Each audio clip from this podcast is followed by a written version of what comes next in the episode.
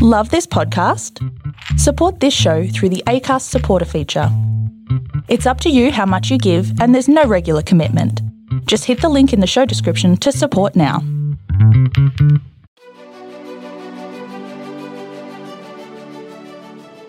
Hey, this is John Lee Dumas of EO Fire, and welcome to Master Leadership. Great leaders ask great questions, and this podcast takes you on a journey to master leadership with questions that matter to leaders who matter with your host, Lily Sinabria. Hi, this is Lily, and welcome to Master Leadership Through Crisis series, where we will connect with leaders worldwide to gain insights on important questions to help us navigate these rough waters. If you would like to participate as a guest, or if you have a question that you would like to ask, go to masterleadership.org forward slash podcast. That's masterleadership.org forward slash podcast for more information. Today we are speaking with Timothy Lupfer, author, speaker, and leadership consultant whose entire life has been a study of leadership. Timothy believes that leadership is the role of affecting followers to achieve the organizational goals. Welcome, Timothy Lupfer. How are you? I'm very good, Lily. How are you? I'm doing so well. Considering we're recording this at a time where we're having a coronavirus global pandemic, we are in our homes because mm-hmm. we want to get through this. Right. Can you tell us a bit about your path to leadership and what you're doing now, and how can we connect with you? It's funny, I really feel it's been a lifelong journey, and I'm in my late 60s. And actually, when I was in school, especially in high school, I'd look at teachers and I try to determine what makes this teacher successful and what makes this teacher not successful. So I was basically using life as a laboratory even then. And then at the tender age of 17, I went to the United States Military Academy, that's West Point. That was a very quick and somewhat rough introduction to leadership because, of course, you go there to train to be an officer in the Army. And then after I graduated from West Point, I went into the Army, which, by the way, was the Army that was coming out of Vietnam. And quite honestly, it was a somewhat dysfunctional organization. It was very, very tough in those days. It was a pretty rough existence. And so I learned a lot about that. And then in my career in the Army, I saw the Army improve, and it culminated in Desert Storm, which was an excellent Army. And I was very privileged to be in that, commanding a tank battalion in combat. So I have been in a crisis, and I think that's important for what we're going through now, because this coronavirus is a crisis for a lot of people. And for a lot of people, younger people, it's the first time they've ever seen a crisis. After Desert Storm, I retired from the Army, went into business, and I worked first as an executive at Macy's, the big store. And then I became a management consultant and finally ended up retiring from there. So you can see I'm a serial retiree. I retired from Deloitte Consulting as a managing director. So I've seen leadership from both the standpoint of the military, which is quite a unique culture, and from the standpoint of business. And I've seen the similarities and differences. And I'll add to that, Lily, and I think this is very important. Probably the most important leadership is that at the home. And I am very thankful that, first of all, I'm married to my high school sweetheart. We've been married 45 years. Uh, so she's a remarkably patient woman. And uh, we have two kids. And now I see our children having their children which is a delight to see. And leadership in the home, the mother and the father, or whatever pairing it is, is a very, very important leadership exercise as well. So I'd say I've seen it three ways family, military, and business. Well, so first of all, I want to thank you for your amazing service. And you have a wealth of experience in leadership, certainly. So, what resources or quotes or advice has helped you during this crisis? I think the quote that I come back to is a very famous quote of Winston Churchill. And it is, let us go forward together. Hmm. And Churchill said this many, many times in his long career. But the time that I remember specifically that he said it was in 1940 when things looked really, really grim because the British Empire let's just picture that island of Great Britain was the only adversary of the hideous Nazi regime, and the Nazis had just overrun France, which was the great bulwark against the Germans in World War One. So basically, it was the British Empire versus Nazi Germany, which had basically overrun all of Europe. So I can't think of a worse time. But Churchill rallied people, and it's very important too that he rallied his inner circle as well, his cabinet. I mean, we're very familiar with his speeches, but he also rallied his inner cabinet and then rallied the people. And he did it by saying, let us go forward together. And notice it's us, you know, it's not me mm-hmm. as the leader, it's us. And together, of course, which reinforces that. And it's also go forward. And I think that's a real key in any crisis. We have to see the way ahead. And it's very important in these situations for the leader to articulate the way ahead. And quite honestly, Lily, I think that's what we need right now. Right now, we're in a lot of uncertainty, all of us in the United States and throughout the world. We do need to hear from our leaders what is the way ahead.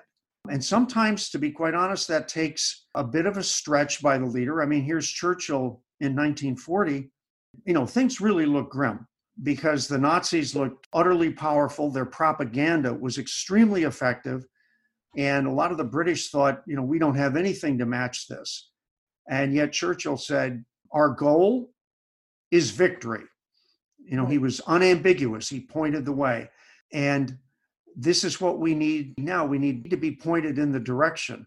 I hope that's a decent answer to your question. It's more than decent. Let us go forward together. That's certainly something that we have to sit with and consider that we're all going through this. We can't stay stuck. We need right. to move in a way that's uniting people.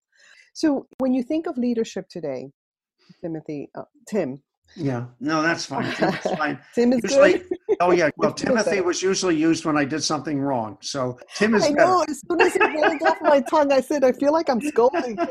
Hold on.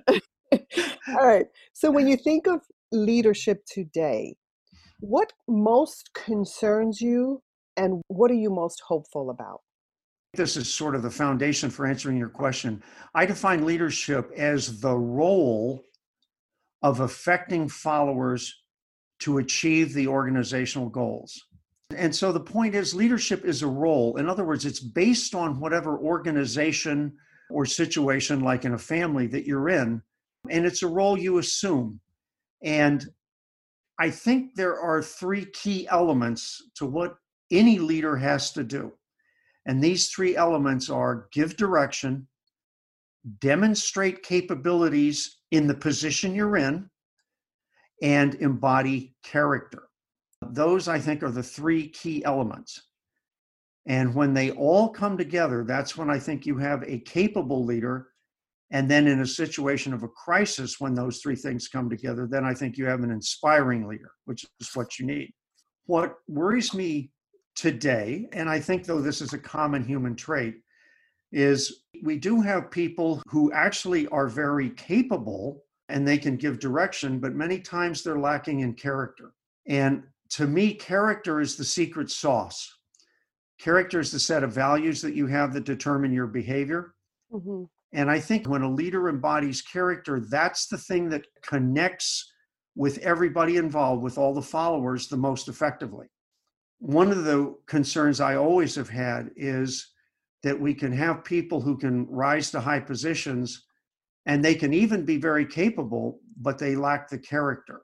And when you lack character, then it corrodes the organization. And so that's really one of my biggest concerns. But the flip side is when I see people leading with character and I see what it does, then I'm much more optimistic. And I think that's why, particularly in my book, I say to organizations, being able to give direction and be able to demonstrate capabilities, the first two, that's the ante to be in the game, you know, to be considered. But the next element, which is character, is the one that's the secret sauce. And that's the one that you use in an organization to pick the people to go to the top. In other words, you make sure that the giving direction and capabilities are there, but then it's okay now out of this group, we pick the person with the best character. You mentioned character. Give us some advice about how to make sure we're developing that as leaders. First of all, as an individual, I think, you know, an individual who aspires to be a leader, you have to have a lot of self awareness. And that means the aspiring leader needs to look at him or herself and say, okay, what are the values that I'm carrying? Because it's very interesting. The word character comes from the Greek meaning to engrave. And so, mm. fundamentally, by the time we reach adulthood, we've acquired the various values that are going to determine how we behave. And they can change, but it takes a lot of energy and work to change. In other words, it's pretty set by the time we reach adulthood. Mm-hmm.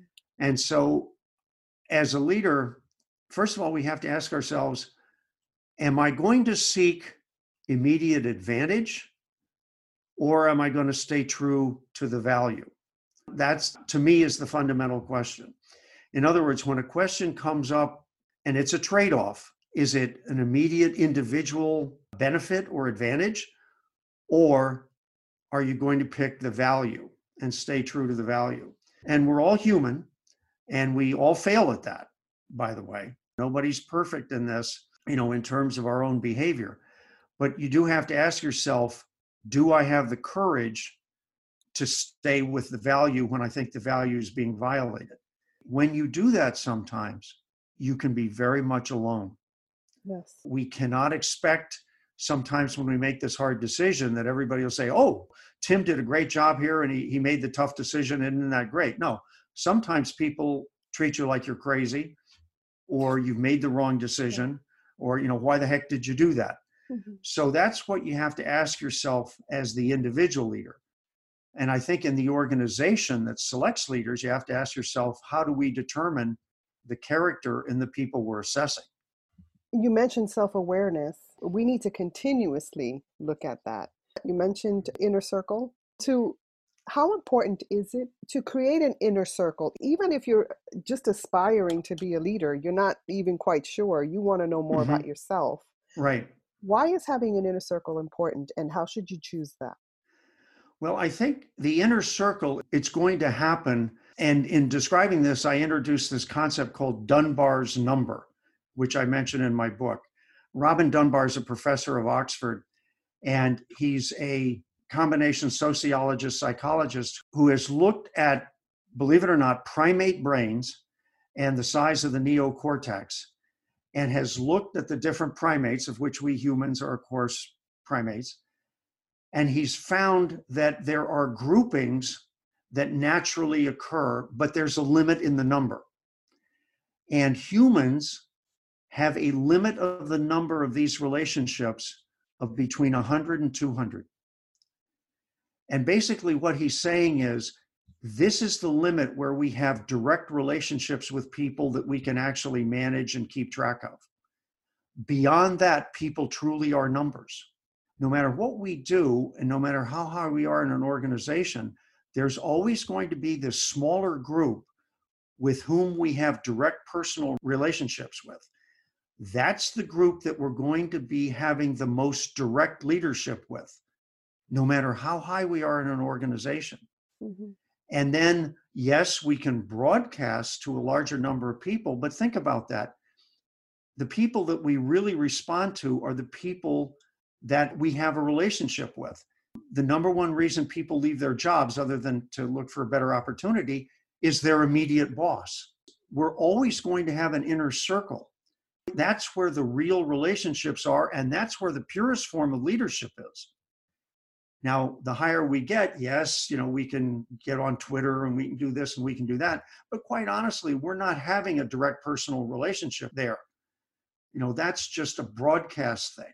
Mm-hmm. And so, for any leader at any level, look at your immediate group of the people that you're leading because that's really the group that's going to know you. You're not going to be able to hide too much from them because they're going to see you warts and all. And so don't think, particularly the higher you get, oh, you know, I'm going to be giving a speech to thousands of people. Yeah. And you know what? They're going to forget 99.9% of that within about two minutes.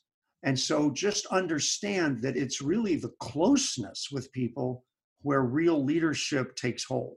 And I think a lot of times because we look at, you know, the famous people and all the influence and all that, we lose sight of that. No, we've got to really be careful about the inner group that we work with because that's the group that really sees us as leaders.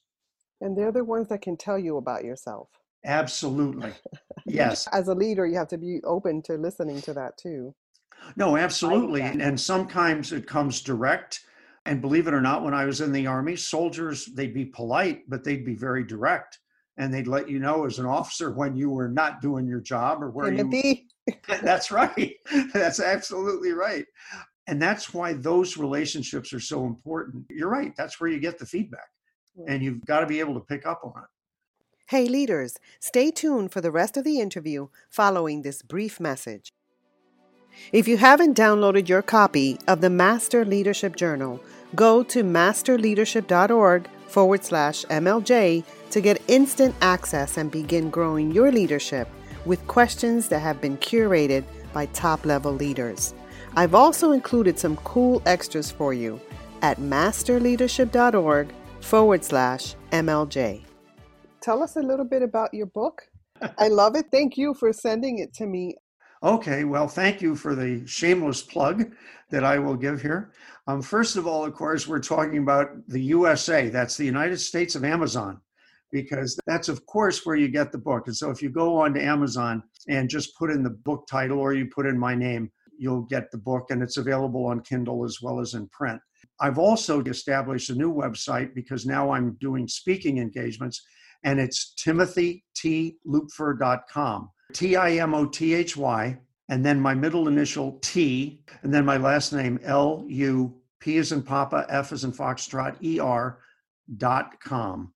I have some podcasts and essays and things like that on there as well. Perfect. Now, Timothy, many use the term lifelong learner. What does that mean to you, and what are you learning now? the brain is like a muscle. I know that's a metaphor that a lot of people use, but I think it's a useful metaphor. And it's something that you've got to exercise all the time. Einstein basically said, You keep learning until you drop dead. And I think that's very true. One of the reasons that I think it's important is that we do have to exercise reason. And reason, which is logical and methodical, is, I think, more difficult than emotions. Emotions really? are spontaneous. Yeah, I think emotions are spontaneous. They occur, they pop up. Neuroscience has indicated to us that emotions and reason are utterly intertwined in our brain. In other words, we don't have a little part of the brain that's emotion and a little part of the brain that's reason. It's all mixed up. And that's important for us to understand because that means emotions are going to be always playing a role in anything we do you know we can pretend we're mr spock and we're really logical but emotions are always going to be entering into what we do my point is we have to be aware of that and we have to expend in my opinion more energy to use reason and to step back. And so that's why i think it's important for all of us to keep learning to keep taking things in. What am i doing specifically? I really do two things lily. One is i work at foreign languages. Now, it doesn't mean I'm good at it. I tell people I can be misunderstood in several languages.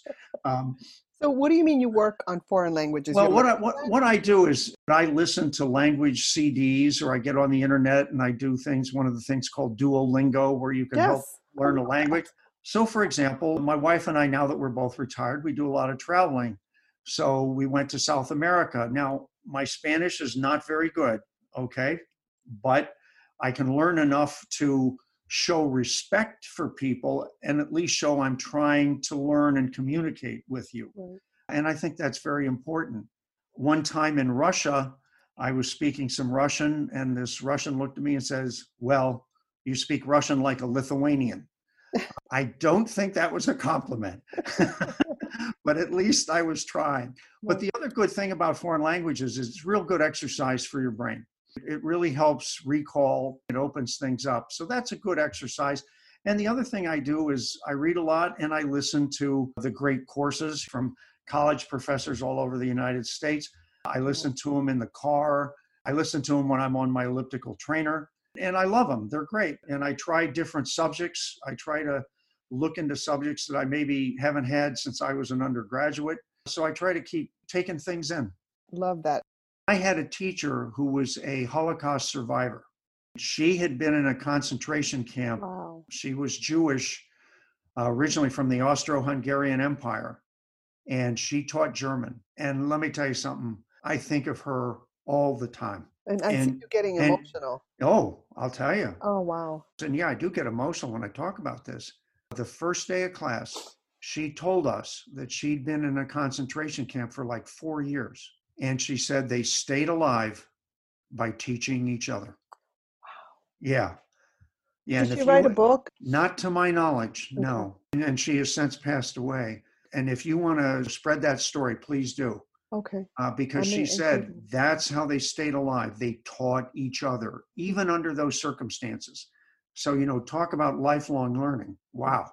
Wow. Thank you so much for sharing that. So, as someone who enjoys language, you know that words matter. Oh, yes. And especially nowadays, when I think of the term social distancing, I prefer physical distancing. hmm What are your thoughts on that?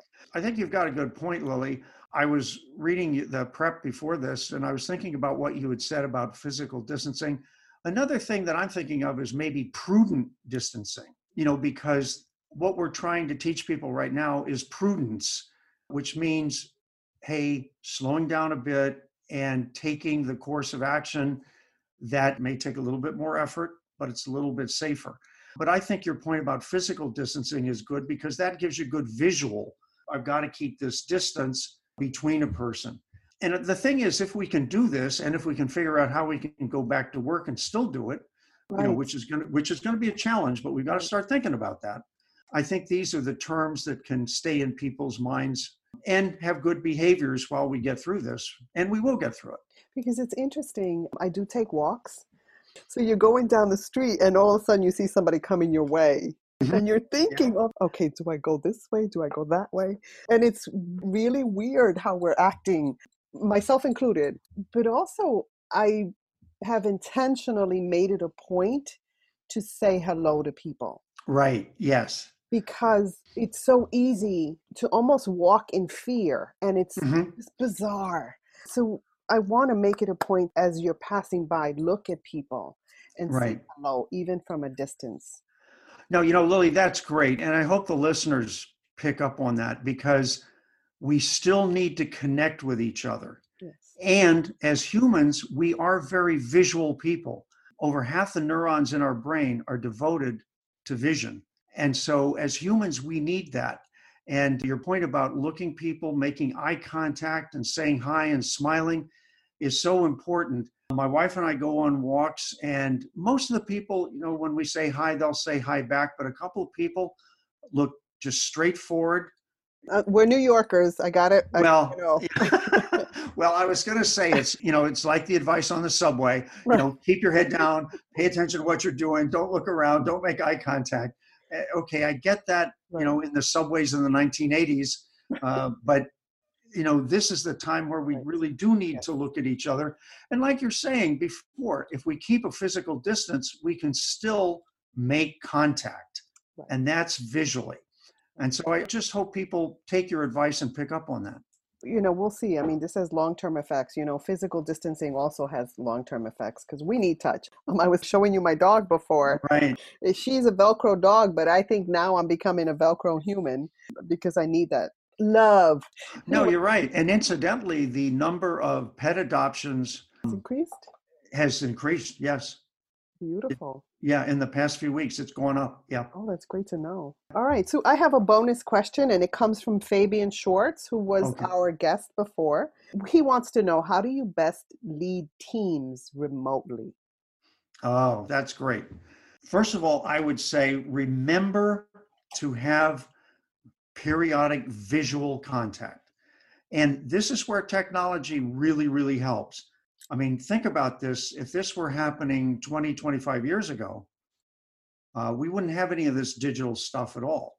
Mm-hmm. And I think it would be a lot tougher. So I would say take full advantage of what we've got here in terms of visual connectivity because even though it's not you know direct and personal it's still visual and that's so important so use all those tools and this is by the way what's happening with a lot of the schooling though. You know in a lot of places kids don't have computers at home mm-hmm. and they're going to miss out on the visual piece. The other thing is to have periodic check-ins and maybe even open the meeting with just how everybody's doing. Let's say it's a business okay and you're talking about your team and you've got to get stuff done. You know i fully get that. But i think opening maybe the meeting with just a check-in and say, How are you feeling? How are you doing? Maybe somebody has a funny story of something that's happened. Oh, yes, um, we need to laugh. Yeah, and get that connection. The other thing is, I feel pretty strongly, and I say this because I've got wonderful neighbors who are both teachers in elementary school. And so we're talking to them about how they're managing. With this situation, the leaders have to be very well organized. I think it's very important to have good agendas, to have good structure. Because when people are missing that social contact, I think having a little bit more structure is probably going to help. And so I think it's incumbent on the leader to step up and do that and say, okay, you know, here's our agenda for tomorrow. You know, I send it to you by email and we'll have a Zoom meeting and here's what we want to go through. I think it's important for all of us at home to try to have some kind of a routine because our very habitual routine has been disrupted by this. Right. And we humans are creatures of habit. We do like habits. And so I think it's very important for the leader to give that sort of structure and to help people along and have habits and try to keep to a schedule that's predictable. Because the other thing that's happening is there's a lot of uncertainty out there. We as humans, we don't like uncertainty. Right. We like predictability. And so this is where the leaders can also stand up to say, you know, here's the schedule for next week, here's what we're going to be looking at, this type of thing. Right. You know, I'm very structured. You know, I do a lot of work from home, but now I have other people in the home, and then we're being so restricted, and rightly so.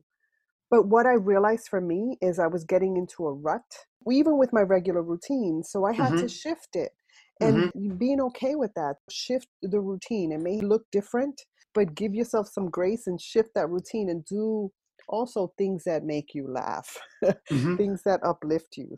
Right. so that's important. So as a listener of this podcast tim what are some questions that you would like our future guests to respond to? Well i think given what's going on with the coronavirus one of the issues that I think we all need to discuss is leadership in a crisis because I submit that's different from what we normally go through. And actually, that's a good thing. We live in an age where a lot of stuff is very routine, where things are very predictable in a very good way. And crises are actually unusual for us. But if you go back in human history, not too far, crises occurred a lot more. For example, somebody at my church pointed out that somebody asked Ray Bradbury, you know, the sci fi author, what was the most important development he'd seen in his lifetime.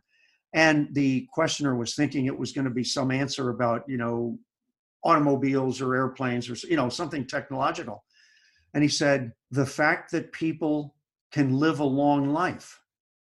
Mm and that that's predictable. And apparently, in this conversation, and this is hearsay now, Bradbury pointed out that for most of human history, the death of a sibling was expected, you know, within an early period. And we're living in an age where, for most of us, thank God, the first death is our grandparents. So we have not lived in crisis laden times. So this is very different for us. And I think it's very different psychologically for a lot of people. And so the question I think we all need to pursue, and that I, I'm sure you're going to be pursuing, is how do we lead in this period of crisis? Because it's going to be new for an awful lot of people, both leaders and followers. If it's okay, I'd like to say just something about leading in a crisis.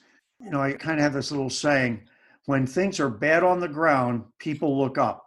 And in a crisis, people look to their leaders more than in other situations once again, when we have things that are fairly predictable and that aren't sudden and unnerving, you know, our leaders are there. And I'm talking about leaders at every level. But, you know, we go about our business and we like our own autonomy and all that. But in a crisis, it's different. We, as humans, we have a tendency to look up. And this is where the leaders at every level have to step into that role. And it's going to take a lot more energy from leaders to do this. And like the example of Churchill, one of the things is to give direction, which also means to show where we're going and show that the horizon is out there and we're going to get there. This is a new experience for a lot of people. Now, I'll be honest with you, Lily, it's not new for me because I've been in combat and I can tell you, you know, going into combat, that's a crisis because, mm. first of all, it's all very unpredictable and unexpected because you don't know when the bad guys are going to show up and all this sort of thing.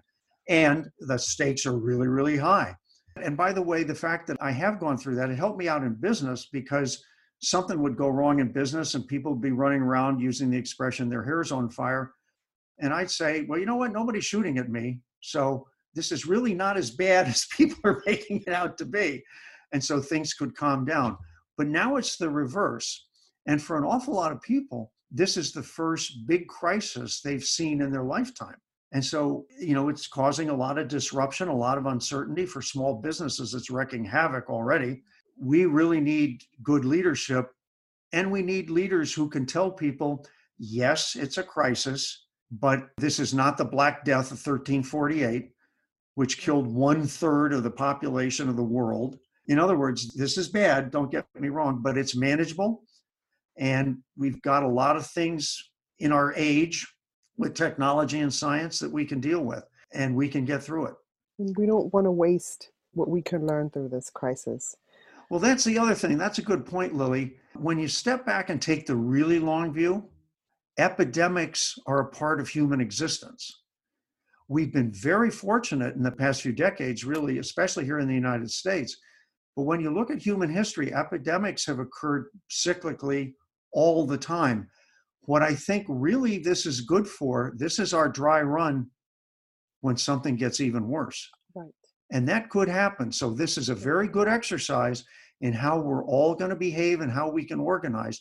And I hope when this is all done, we can really step back and take the lessons learned from this and then really apply it going forward. Because maybe not in my lifetime, but in my grandchildren's lifetime, something like this is going to happen again. And it could be far worse. So let's also take the lessons from this.